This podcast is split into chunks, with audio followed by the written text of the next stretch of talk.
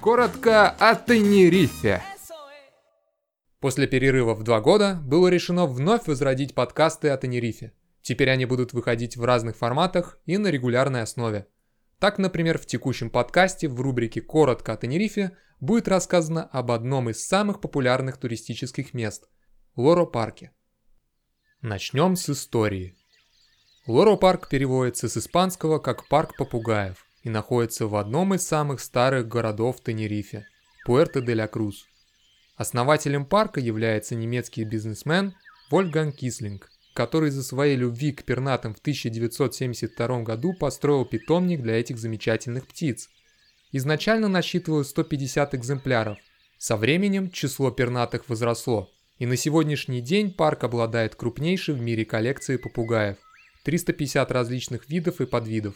В то время как численность попугаев росла, к ним стали подселять и других зверюшек. Территорию расширили, облагородили и засадили экзотическими растениями. В 2008 году владельцы Лоро-парка построили на юге еще один парк, но уже водных развлечений – Сиам-парк, который считается одним из самых больших в Европе. Об этом парке будет рассказано в одном из следующих выпусков. Немного о билетах, расписании и инфраструктуре.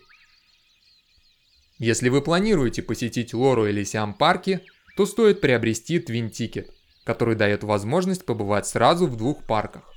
Также, если у вас есть интерес, за дополнительную плату в течение двух часов русскоязычный гид покажет вам закулисную жизнь парка. Лоропарк вы сможете посетить в любой день недели с 8.30 до 18.45.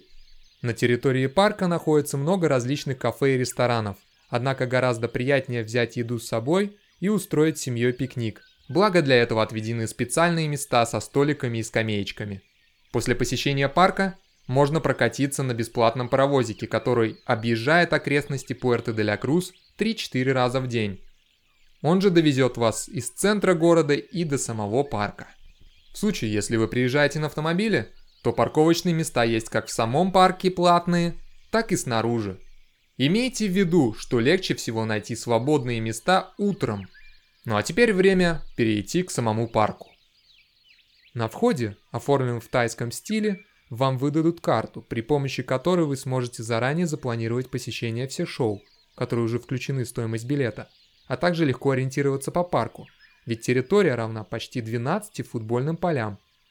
Также работники предложат вам сфотографироваться с попугаями.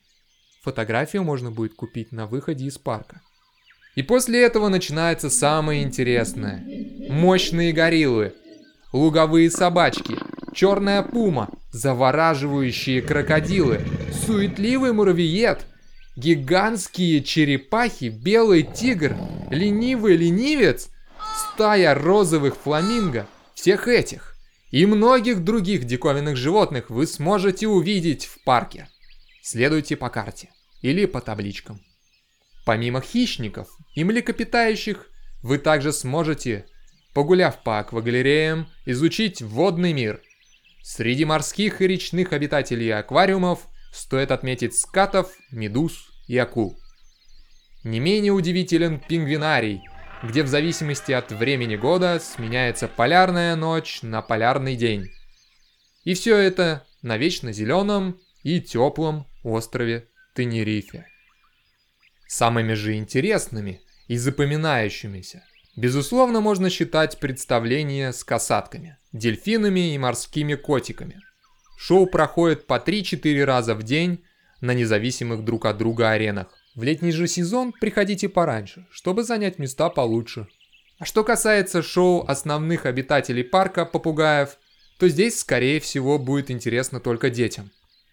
Понадобится целый день для неторопливого осмотра всего парка, поэтому приезжайте как можно раньше – если вы рассчитываете на приятный просмотр всех представлений и размеренную прогулку по парку. То, что может вам не понравиться. Во время высокого сезона будьте готовы, что в парке будет большое количество людей, что затруднит вам просторно передвигаться по парку и легко занимать хорошие места во время аттракционов. Также вы можете испытывать из-за большой посещаемости затруднения с выходом в интернет через бесплатный Wi-Fi.